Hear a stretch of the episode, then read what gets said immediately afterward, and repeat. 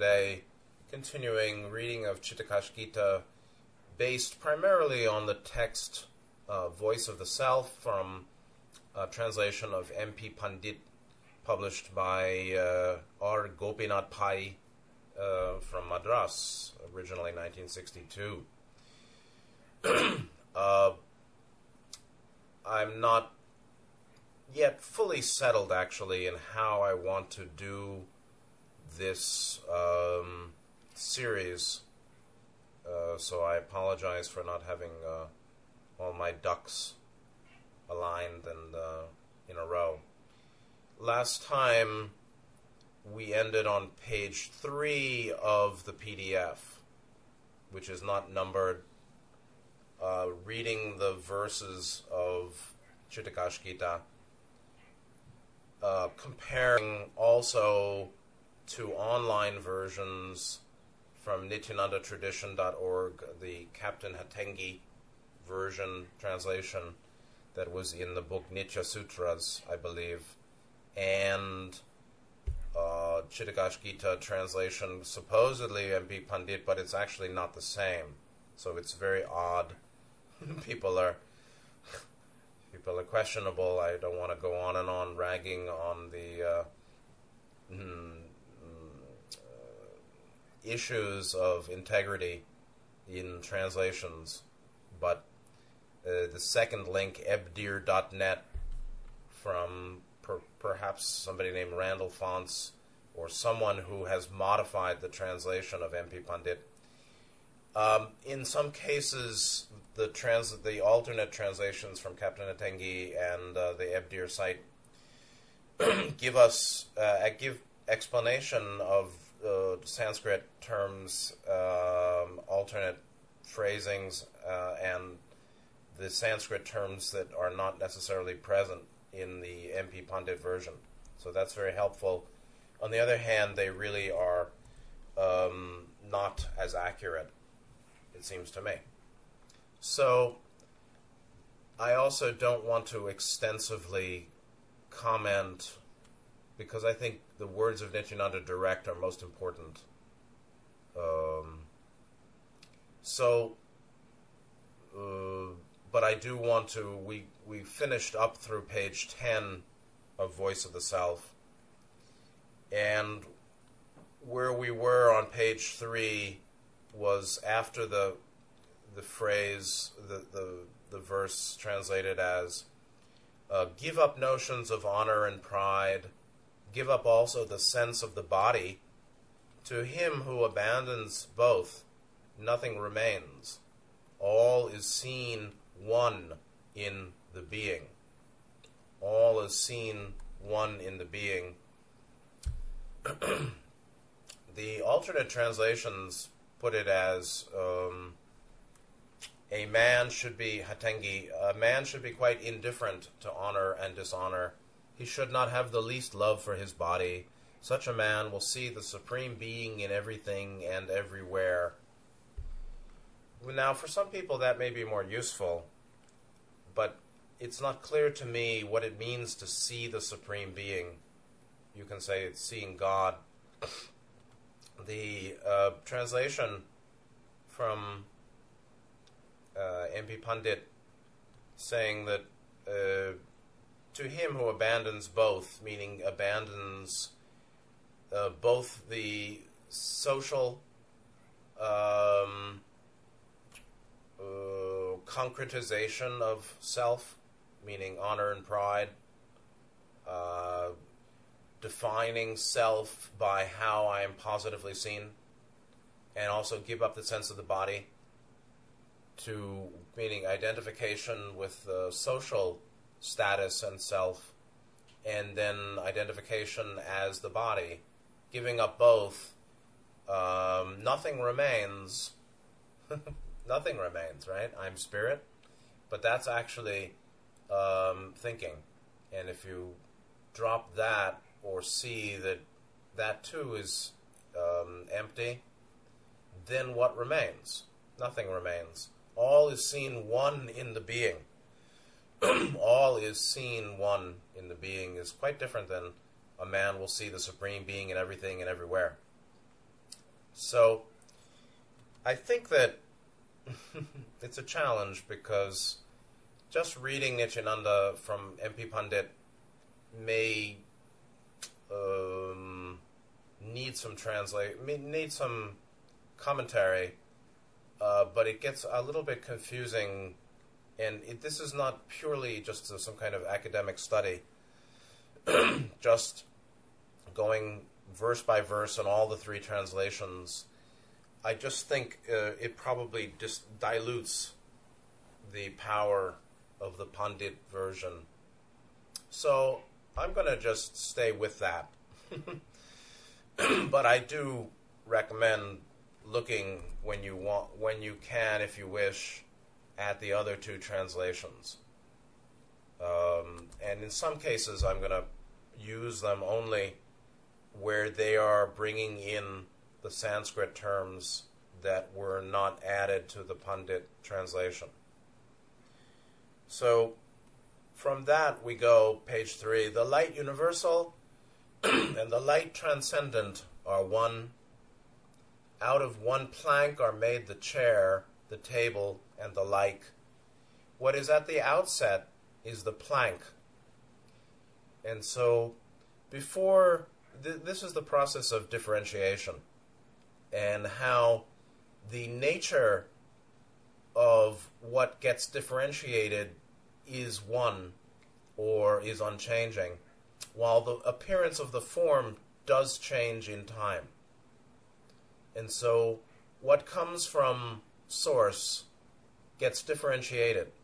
And so we have, you know, one infinite creator, and then galactic logoi and solar and Atman and beings in the octaves. All of those are akin to the chair and the table and the like. Uh, and the like. this is the differentiation of form um, as uh, a, as the covering or as the mode of appearance of unchanging substance or the unchanging. So now we're getting into ontology. And so this is Vedantic. this is not exactly Buddhism, where they really say drop affirmation and negation. to say it is and to say it isn't are uh, equally uh, mistaken. And here, you know, the Hindu or the Vedantic approach is to make many statements. I mean, Buddhism makes many statements as well, uh, but also holds it all as relative view or relative truth. And yet, um, if we hold our concepts lightly, uh, I think there's no problem using them. Just the same as with the, the term the self. If we understand that self with a capital S is a no self, is non is not dualistic, is not a substantial uh, form or entity or object, but rather a way of speaking of what appears or is experienced as subjectivity, uh, that's okay. You know, it's okay to use to expedient means. It's called upaya Buddhism. We use terms to point to the uh, essence that uh, that learning may uh, lead us to reveal, to lead to revelation, to lead to realization to lead to freedom. And all teaching is a raft, thus, and all view, and all thought, all conception, all the spiritual philosophy and metaphysics is a raft. Ultimately, um, reality is beyond conceptual designation.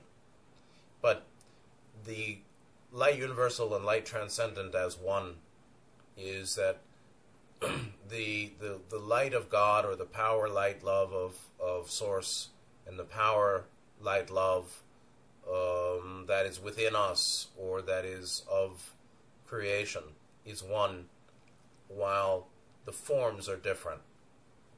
Going on, mind and self are the same for all. This is again, I'm using the based on here on the Hateng, uh, the MP Pandit translation only.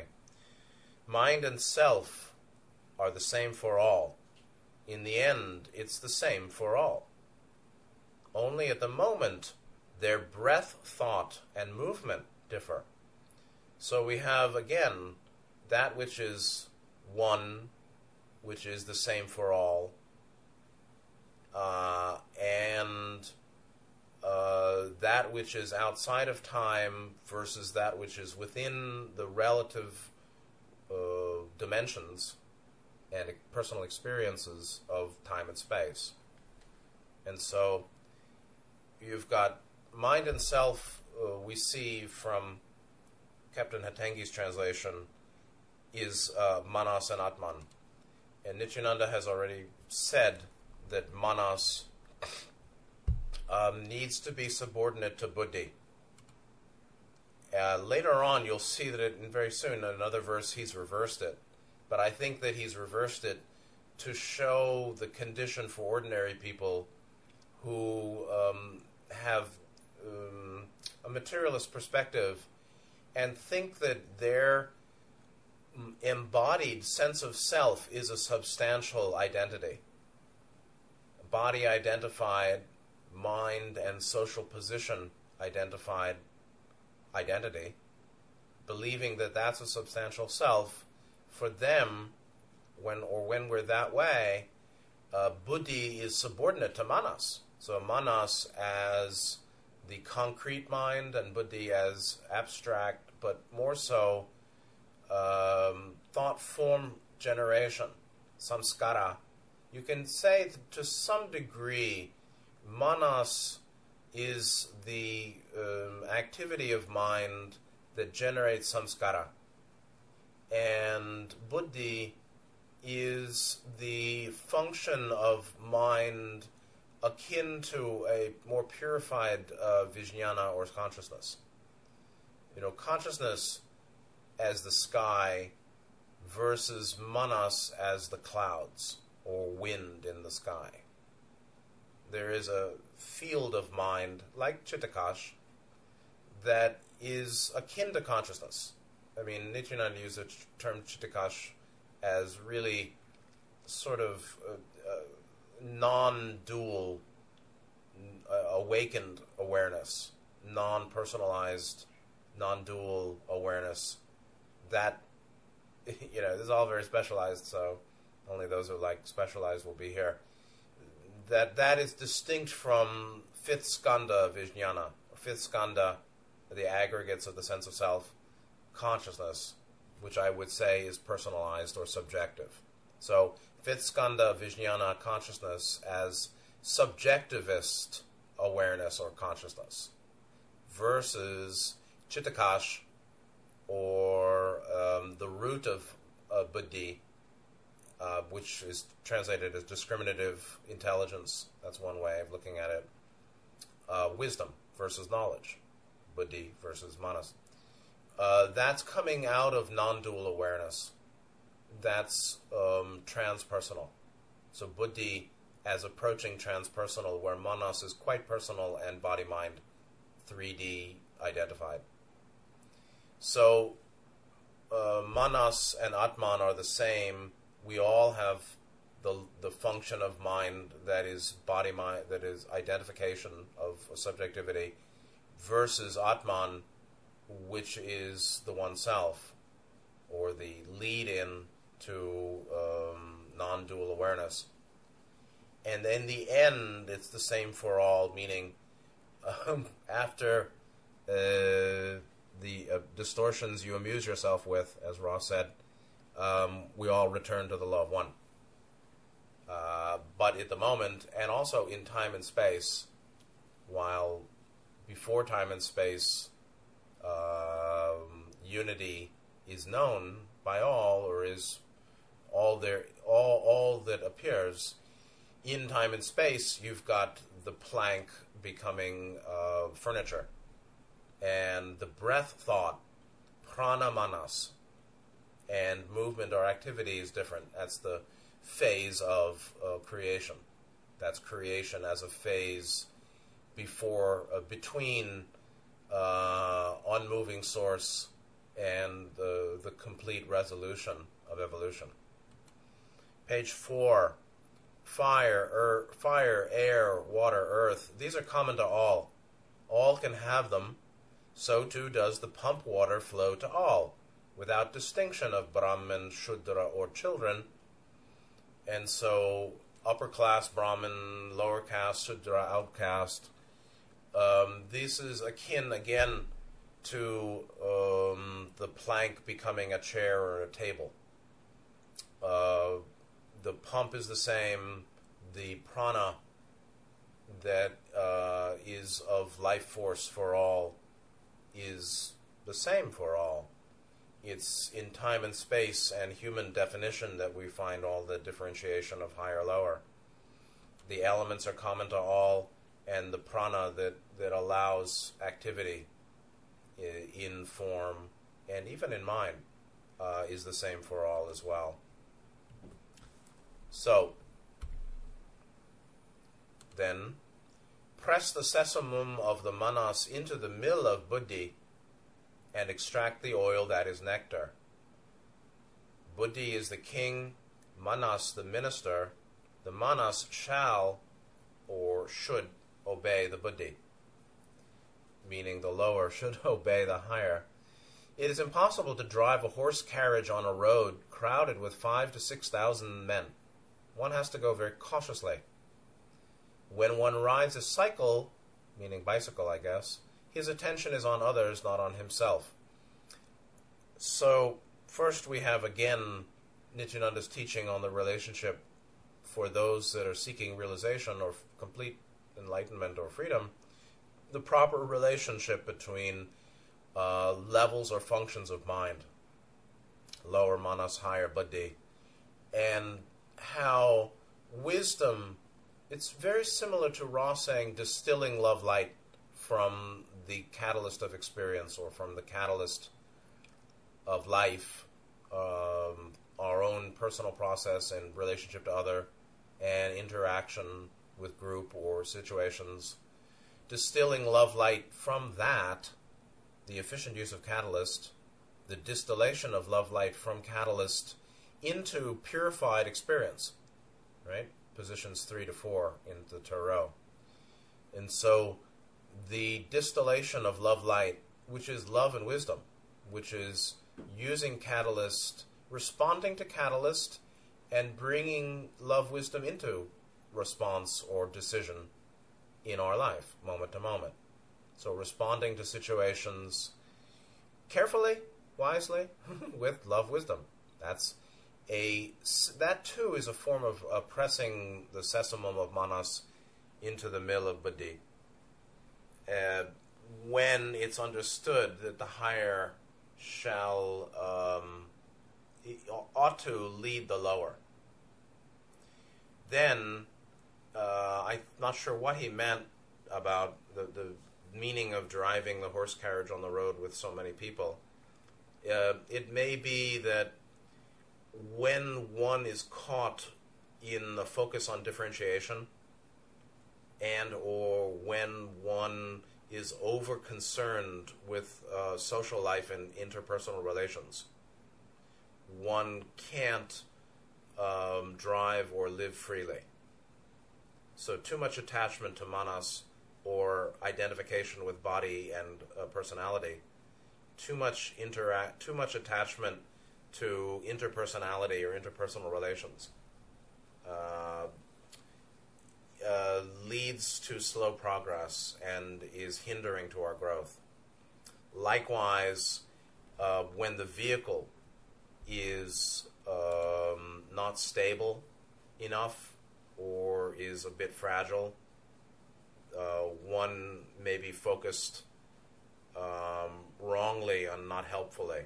I think that he's saying that riding on a cycle with attention focused on others to make sure we don't crash or get into trouble. Um, attention then goes to the external, and one has problems and doesn't develop well. And it's more important to focus inwardly rather than uh, outwardly in, in, in you know it's all a balance obviously and each person has to determine but certainly for self transformation uh, others can't do it for us and their opinions are useful, but ultimately must be self-confirmed. It's like listen to everyone, um, but if you um, don't dis- if you don't bring discernment into the consideration of what others are saying, just like a teaching, uh, you're going to be in trouble.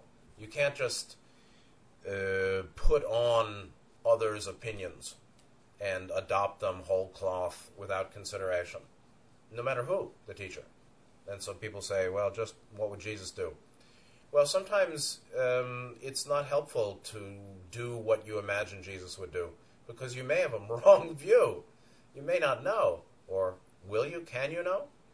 And so, um, over concern with the external, whether it's society and position, honor, pride, or individual relationships, um, can retard development. And what are you getting anyway? Uh, and to some degree, it certainly happens commonly that people make their lives so busy with others uh, to avoid of some kind of discouragement or some kind of um, grief or some kind of um, inner gloom uh, associated with s- sitting with one's own mind. I mean, we all do that to some degree, distract ourselves, but uh, the work is internal, and relationships uh, can be helpful and can be obstructive, and so it's a, a subtle matter. Going on, to one who plunges fully, there is no shiver. One who has attained wholeness has no anger. This is again, I think, about non duality. Fully plunged, there's no shiver because there's no comparison between uh, what's in and out of um, the experience. There's no checking, there's no comparing. Uh, there's a saying in Taoism, something like, "It's only by ben, it's only by not believing them that men create liars. It's only by not believing him that I create that I can create a liar. This kind of thing. Uh, by comparative judgment, um, we get good and bad, up and down, more or less. There's useful, there's use to that analysis or relative mind thinking or relativity assessment, dis, uh, uh, discrimination. Yes, for sure. And yet, all sorts of issues fall away when we're fully present without checking or comparing. And then, likewise, one who's attained wholeness without has no anger. What is the wholeness? Is it the fulfillment of all desires? Um, no, it's really the um, freedom from continually arising desire. So anger, you know, this is also an interesting matter. I mean, anger and grief are both associated with desire. And so uh, I'm angry that circumstances are not as I desire them. I've lost something, or I can't get something, or someone is away I don't want them to be.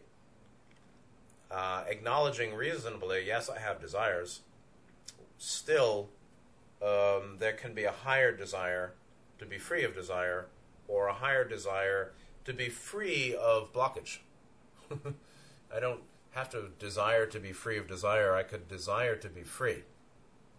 And in that freedom, there won't be an arising of anger and grief. Uh, there should not be suppression of desires, I think. Um, different teachings are different on that point. But where there's wholeness, there is no sense of something missing.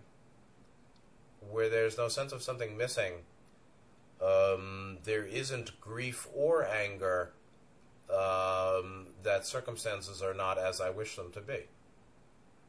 And in fact, it goes even beyond everything is just what I want it to be, to everything is as it is, and I'm no longer looking to the outer to bring uh, ultimate well-being.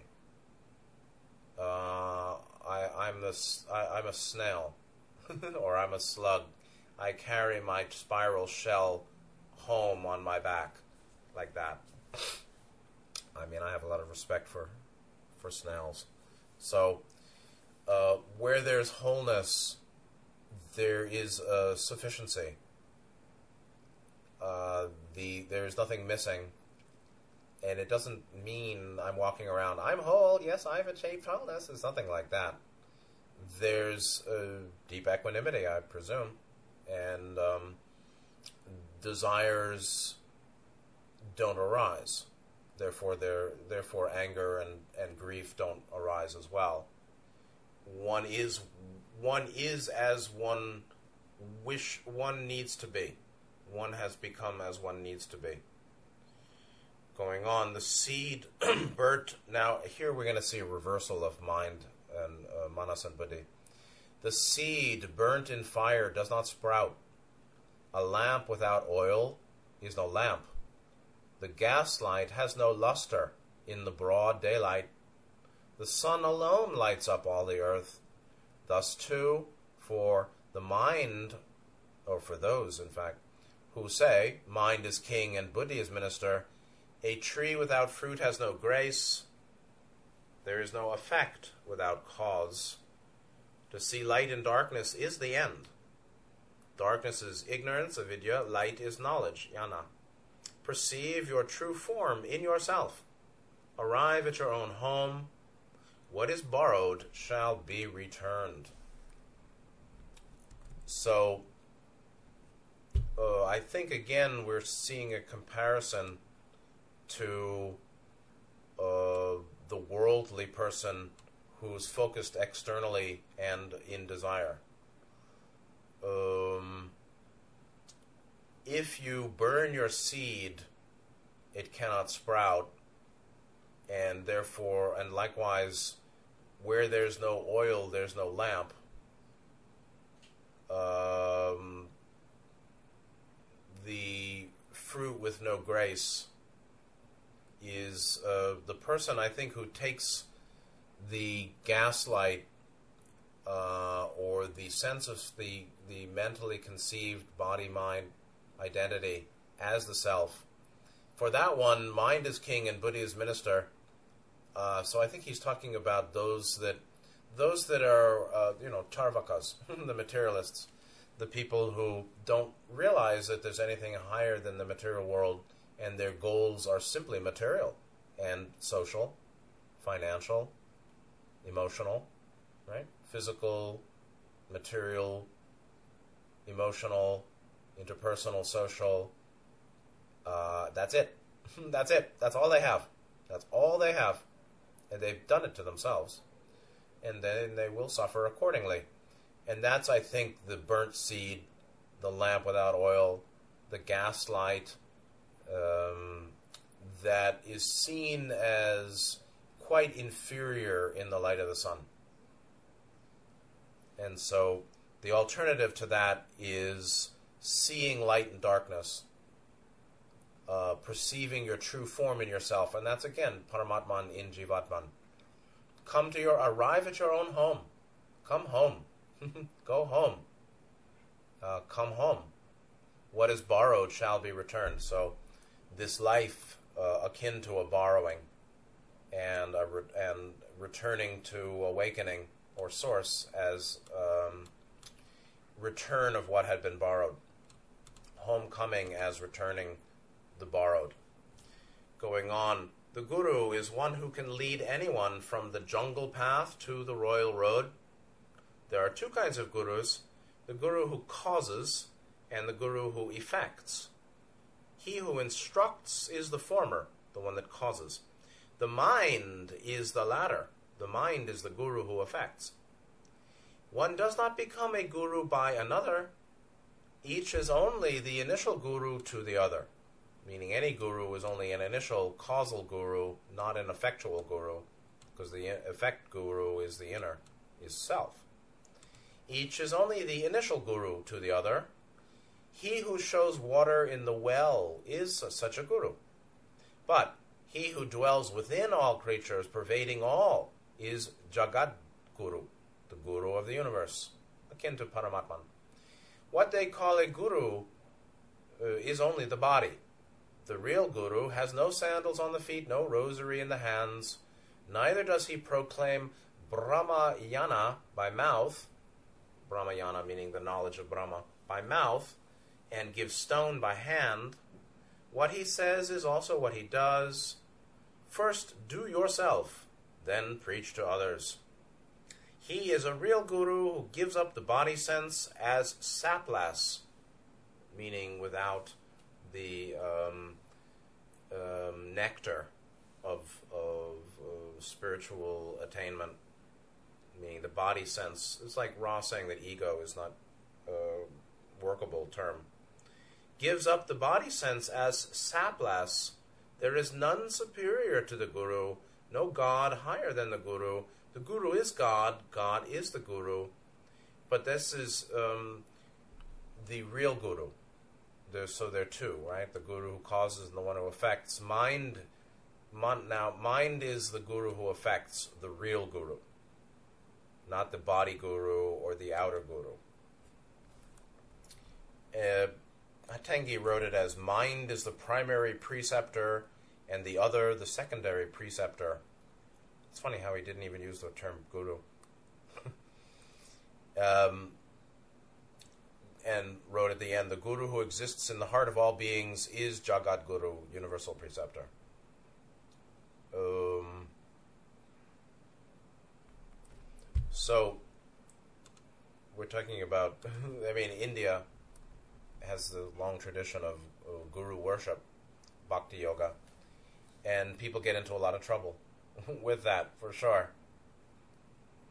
Uh, what's interesting is in the Ebdir translation, it's uh, verse 27, and at the end, uh, it's written, the Sarvantaryami, Sarvantaryami, all pervasive inner being, existing in all beings, is the Jagat Guru or universal preceptor, universal Guru. Nobody.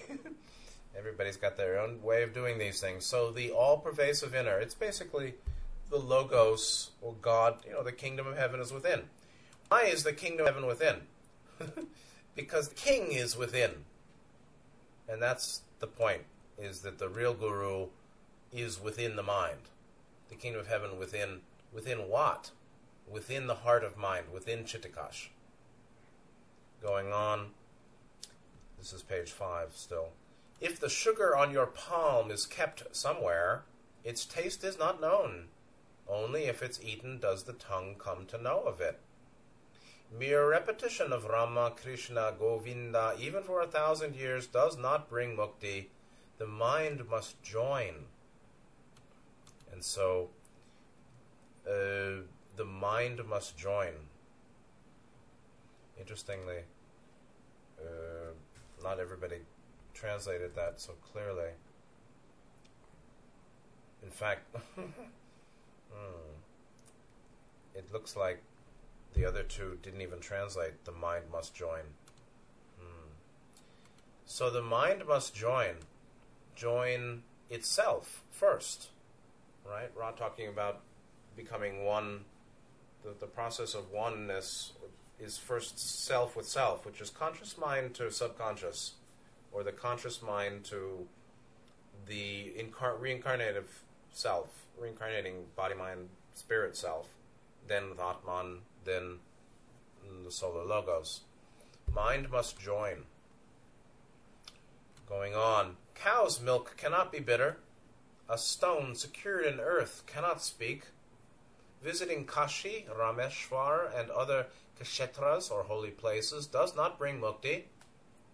What is important is to suspend the mind for a moment and deliberate in the way of buddhi.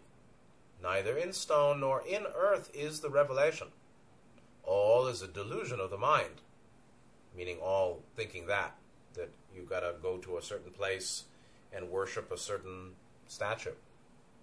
Strenuous indeed is the effort if this is not known. So, if it's not known that revelation, realization, awakening, mukti, is within. One keeps looking without. Strenuous, indeed, uh, also tiresome, uh, is the effort or is the life. Um, if one keeps searching outwards. Remember when I was in Japan teaching some in the late 90s, uh, for the first time I heard a lot of people talking about healing. I never thought about healing. They're always going to healers for healing. I got a healing. Oh, he's a healer, healer. And I thought, you know, what, what is this that you need to keep healing? They were like endlessly going around to people, talking, uh, seeking healing. Are you? Why? Why don't you have healing after you go around to different people? Why do you have to keep going? Um, because they're trying to get something uh, from the other. Actually, I mean, I, I don't. Everybody's different, but many people seem to be wanting a temporary experience of uh, joy or unity. It's good to have experience of joy and unity, um, but that's not revelation or that's not um, realization. That's not the end of the path. It's just signposts of development on the path. And so, looking outside, we um, find the outer guru and good teaching, uh, or a real healer with you know energy transmission then what? then what? Then it's got to be the catalyst for in, inner distillation, finding the kingdom of heaven within. So, this is uh, he says he's talked about this many many times. The the proper focus of attention. Page six. To take human birth is the effect. To render back is the cause know the cause and effect, know also the right and the wrong, and attain the state of peace. So the cause is a rendering back, uh, and the effect of rendering back is taking human birth. We would commonly, I would commonly think it's the other way, that by human birth we develop and then render back. Render back is the returning of what's been borrowed which is returning home, which is um, I returning to source. Uh, the I, uh, the one, returns to the one. But his view is that, or this statement is saying, to take human birth is the effect, to render back is the cause. I would think that um, the desire, this is very similar perhaps to Ra's statement the original desire is that entities seek and become one. The original desire is the cause. The effect is that there's multidimensional creation with vehicles for beingness called mind, body, spirit, or seven chakra and seven chakra, seven energy fields. Um, vehicles for experience of beings to seek and become one. So the cause is God, creation is the effect. Um, the uh, desire of intelligent infinity, the logos, that there are beings who then seek and become one. That's the cause, and that is um, sort of divine seeking for rendering back. The effect of that cause is the occurrence of a human birth. Something like that. Uh, just a moment. I must check my crock pot. See, this is the real down home version. I don't even mute it. How rude and selfish. But you know, we're living a life in the body, so gotta take care of the body too.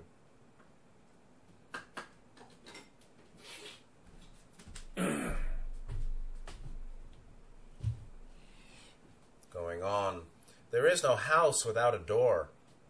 There is no warm water without fire. There is no fire without wind. How long can one live without food, without sleep? It's impossible to live even for five seconds without pranavayu, the breath of life. Prana as intelligent energy or basic uh, light, and vayu is wind or breath, wind particularly. The creation is dissolved into the vayu, blue of hue. Raja Yoga is the abode of the indivisible soul. Attain the one, and there are not the many. And so that, that you know, there are two ways. Uh, there, there are multiple ways, but there are two particular ways that the um, dichotomy of unity duality, the uh, discussion, the philosophical topic of uh, ontology ver- through the lens of duality, multiplicity, differentiation, or unity, all as one, is spoken. Some say that those uh, there's uh, the discussion of differentiation and the many is a dualistic perception or dualistic conception or duality, dual, oh, dualistic dualism, relative truth, and that um, with greater buddhi and awakening and freedom from uh, avidya on the path, greater mm, gnosis or um, vipassana or insight, one realizes that the the many is only apparently real, but essentially empty, and that many is not a many but a one. Some say that that uh, that means that there are no many, like he's writing here. There are not the many. Attain the one, and there are not the many. Not attain the one, and you'll see the many as the one. Uh, in a more strict, in a strict sense, I think that's more a higher perspective that the whole teaching of two truths, relative and absolute, or the relative existence of the many while there's the absolute reality of the one, that's still all duality. and or that's still conceptual. Um, I mean, whatever we're saying will be conceptual, but I think um, there is a releasing of even that view, and one can then get into trouble with that. Uh, that's a kind of spiritual bypassing. No, there is no many. There is no relative truth. There's only the absolute. Now that's um, one who knows that by seven chakra perfection rightly says it uh, the rest of us may unfortunately say it without truly knowing it, and therefore get into some spiritual bypassing. And that's a problem. Uh, so, on the other hand, Gautama would say that you know, uh, in in awakening, there's no more perception, there's no more phenomena. It's the destruction of phenomena. That was in the Pali Canon. The destruction of phenomena. So he's living in a way or a realization or an awakening that is of the destruction of phenomena. Hmm? So what? He's walking through a desolate wasteland all the time, while we think he's walking through, uh, you know, Magadha or something in northern India. No, um, the common experience of uh, so-called outer phenomena or differentiation of the many is no longer his experience of it. His experience is not ours. it's really different. Really, really. And um, that's where Nityananda is coming from. Attain the one, and there is not the many. Uh, I imagine the many, uh, the illusory nature is strongly seen. And one can say it's relatively true but it's also essentially nothing. And so, uh, meanwhile, one should know that one doesn't really have that realization fully. No house without a door. Um, all of these are statements of causality or necessary association. Um, and also what's essential um, mm, elements essential elements essential to the fashioning of a whole or to the effect. Uh, necessary causes, necessary uh, elements. Uh, a house needs a door, warm water needs some fire, and the fire needs some wind. Uh, what's nece- what's of necessity, and what is um, required causally to make effect. Uh, ultimately, um, the one is required for there to be a many, or a non formal cause is required for there to be a um, differentiated form based creation. So, the emptiness is required for apparent substantiality. uh, formlessness is the basis of form, or that which is prior to light is the basis of light. This kind of thing, perhaps. Going on, the partless is not within the part. To the knower, there is none ignorant, and to the ignorant, there is no knower. Even if all the little children beat their mother, she does not cast them away. So also, one should not move from the center of the glance of the Guru. The mind shall not quiver like the sun's reflection in water. This also may be directed to some of the devotees around him in the room. Uh, he may have sensed that some were critical of him, and he's saying, even if all the little children beat their mother, she doesn't cast them away. Even if you look down on me uh, by your ignorance or something, um, I still feel love. I still love you. So also, one shouldn't move from the center of the glance of the guru. Um, you may think that there's a problem with me, and you beat me in your mind or in your private discussion, uh, but it's better you don't leave. And that moving from the center of the glance of the guru is akin to the mind quivering, and um, that's a problem.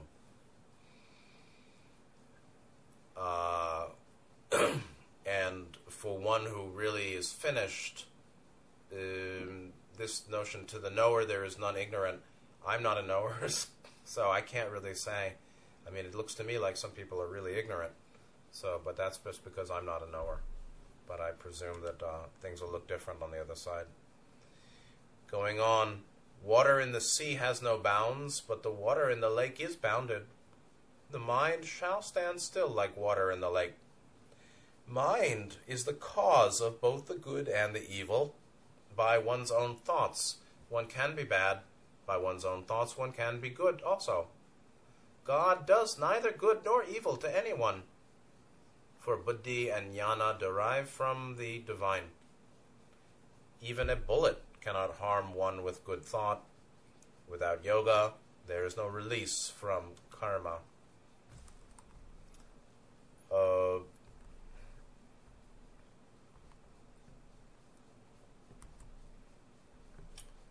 there was some. Let me just see.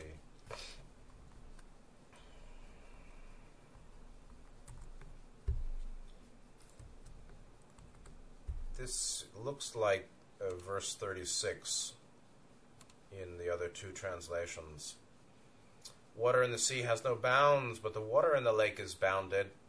So water is water. It may be bounded, it may not be bounded, depends on the container.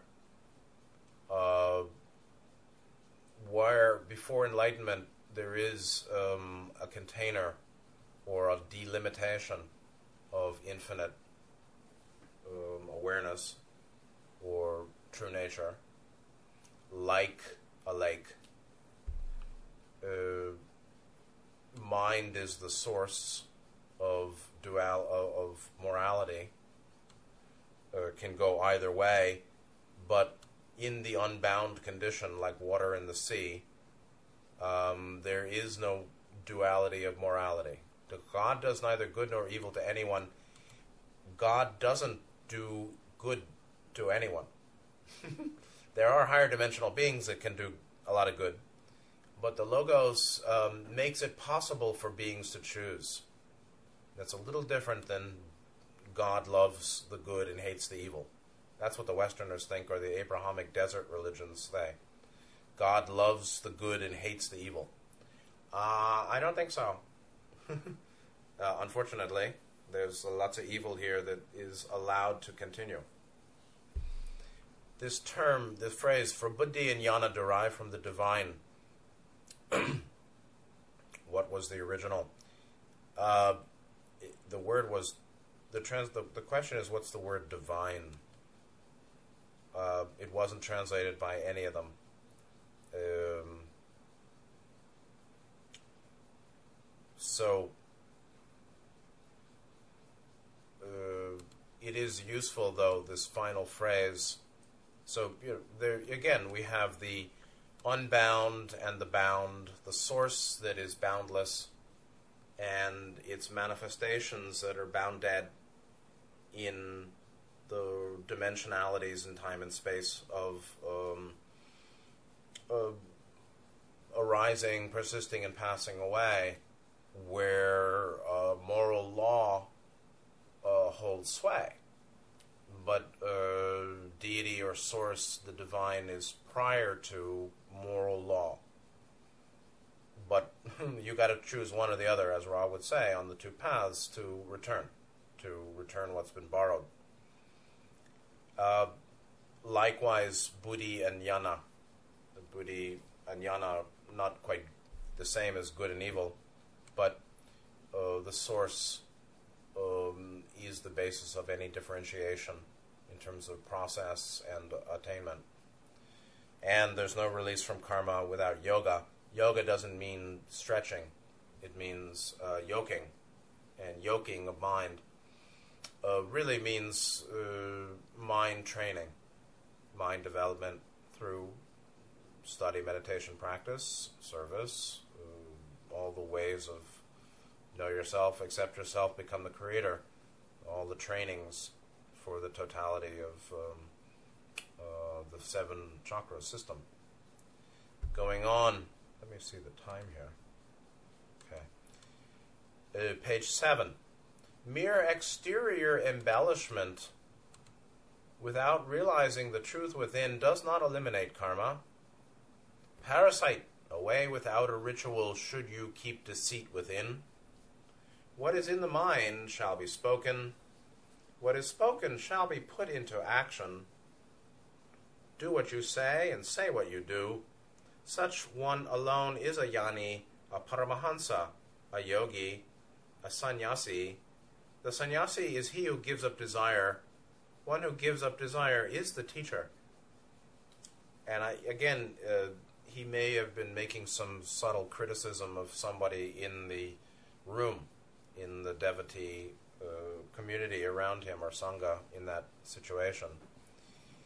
So we've got exterior expel. You, you see, he's so um, he, he's so completed that he doesn't he doesn't condemn the outer. Um, he doesn't condemn the the outer. He condemns the defic- the uh, lack of the inner mere, mere, only exterior embellishment without realizing truth within doesn't eliminate karma. So, clothing and ritual um, embellishment in any way, uh, making a big show of it without realizing truth doesn't eliminate karma. If you're seeking to realize truth within, uh, exterior embellishment is not a problem but it's put in its place. It's secondary. Like manas is secondary to buddhi. Manas itself is not a problem. Exterior embellishment is not that much of a problem. It's the focus upon it that's a problem. Ra said too, um, specific information doesn't attract negativity, but uh, it's the focus, the specific, what would be considered an excessive and distorted focus, emphasis upon specific information brings negative attention or negativity in the way of channeling. So there's a difference between um, uh, identifying uh, a problem or considering that that um and a, a particular focus of mind is a problem per se versus the emphasis, an imbalanced focus and emphasis or overemphasis upon that is the problem. So, exterior embellishment or ritual isn't the problem. It's when that um, is not accompany is not coming out of realizing truth or doing inner work. Uh, the outer isn't a problem. It's the excessive focus on the outer that's the problem. Uh, outer ritual parasite away with outer ritual should you keep the deceit within if you don't keep the deceit within, you don't have to be you don't have to throw away outer ritual. Away without a ritual, should you, or if you, or when you, or as long as you're keeping deceit within. And then don't be a liar. What's in your mind, say it. And what you say, you need to do. Um, speak, accord your speech with your mind and accord your behavior with your speech, thought, word, and deed. So that if you think clearly, then you can speak it well and you'll be happy. Now, when you're not thinking, when we're not thinking clearly, commonly people suppress it and don't speak or don't uh, live by what's in the mind shall be spoken. Don't speak what's in the mind because I'm too fucked up. My mind is confused or I'm too upset or I think I'm wrong, or I don't know anything, or I'm too stupid, or this must be a dumb question, so dot dot dot. It's all pushed down. That's not good, really. It's good to have people who care enough to listen. But you know, not everybody wants to listen every time to you. So you got to choose your right time. Uh, some people really send me too much information and mail and links and this and that. I don't have time for everything. But so find somebody who wants, who, who is, happy to be listening. Um, not somebody that you want to have listen to you. they may or may not really want. If just because you want doesn't mean they want. Uh, but what's uh, the, the, the clear transit between thought and word and deed? Uh, I say it like I see it and I do it like I said it. Uh, do what you say and say what you do. Right? What you're going to say, do it. And explain it clearly. That one is a jnani and a knower. And that that's another kind of very subtle matter is the the degree of obstruction or non-obstruction of the channels of communication, inward and outward. Um, how well does the conscious mind communicate with the deep mind? and how well does the conscious mind in communication with the deep mind speak that understanding?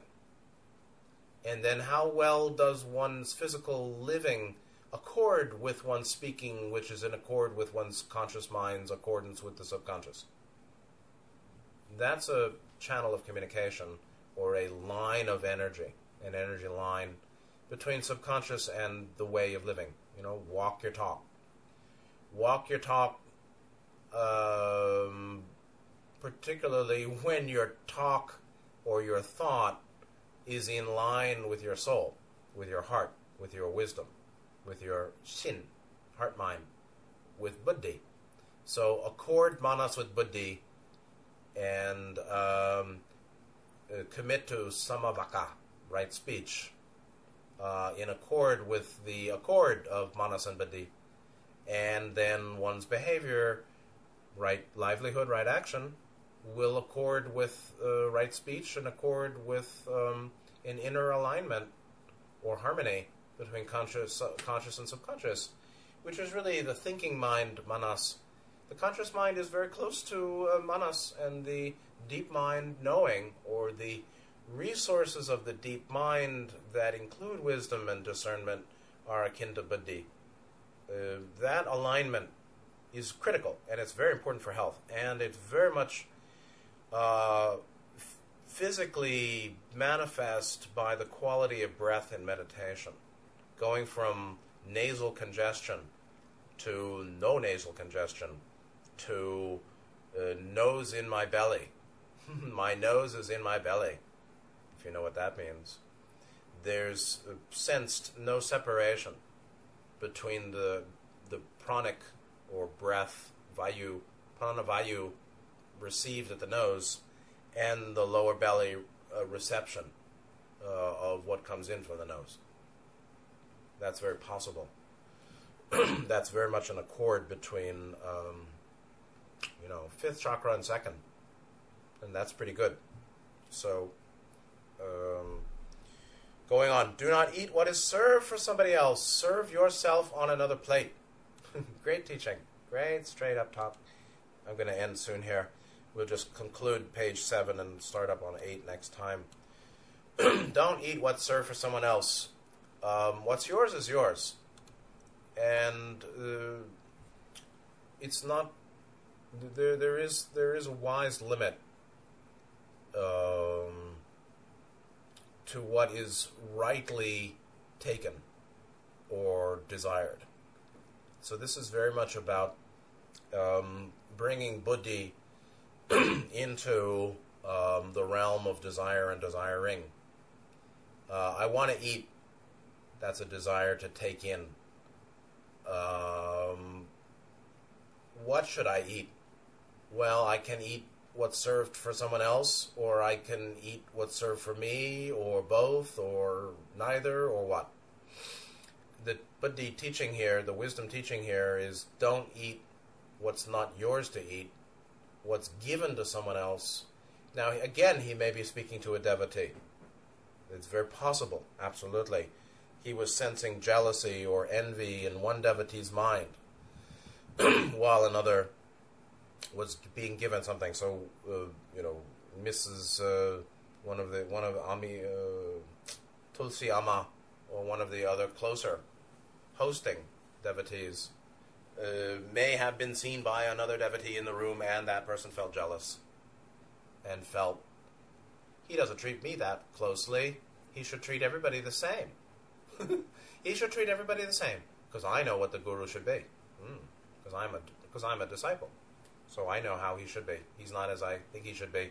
He should uh, give me what he gives her, uh, or um, I should have what she has and this may be in reference to something like that. But it is a good, it is useful in some cases. You may find that this uh, explains something. Don't eat what's served for someone else.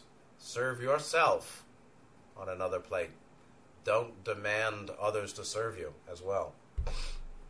Going on, it is not that one has more and another has less. Maybe similar teaching. The faculties of thinking, the ear, the nose, the hands, eyes are the same for all. So he may be saying to that same devotee, you may think that she gets more and you're getting less, but actually that's not the case.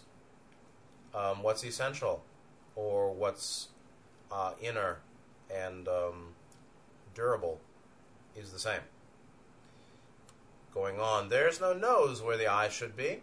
What is done by the feet is done by the feet alone. What should be done by the hands cannot be done by the head. These three may well be related. That's why they were put together. And again, this is about um, um, proper placement and function and a wise boundedness or a wise wisdom, a wise understanding, wisdom based understanding of um, uh, nature and function, or um, cause and effect, or uh, subject and its own function activity. Um, the idea that um, the the elements of function, like nose, feet, hands, or head, um, they are rightly placed and rightly perform only their function. And one shouldn't, one should not imagine that things are not as they should be. to some degree, uh, we can not like it and see injustice. On the other hand, there is also a justice to phenomena being uh, just as they are, doing just what they do. And so there is a prior arrangement or the current arrangement of um, agents and their activity, people and their deeds, or our life and um, how it is.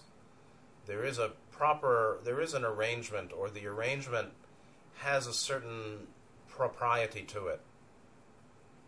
And uh, that's uh, above our preference or independent of our preference.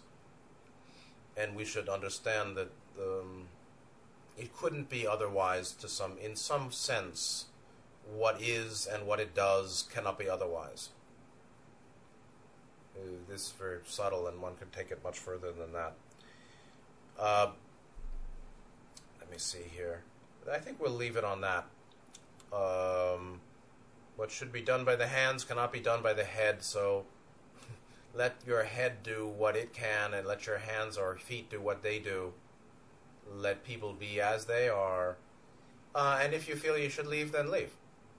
But um, there, there, this is sort of the, the the intrinsic propriety to life as it is, situations as they are, people doing as they do, um, cause and effect, or phenomena as the effect of causes, and uh, for now, not possible to be otherwise. Uh, anyway, and there again, deeper levels of analysis. That's all we'll, I'll do for today. Next week, uh, picking up at the end of page 7, the head is an ocean of bliss. So, I hope this was helpful. I think I'll stay with this format of reading uh, straight out of Voice of the Self and doing some commentary on each stanza, verse, and then as needed or whenever, pooking, uh, pulling um, useful material from the other two translations. So uh, I hope that was helpful, and I hope everyone's well. Um, thanks for being here. Please take good care of yourselves, and good night.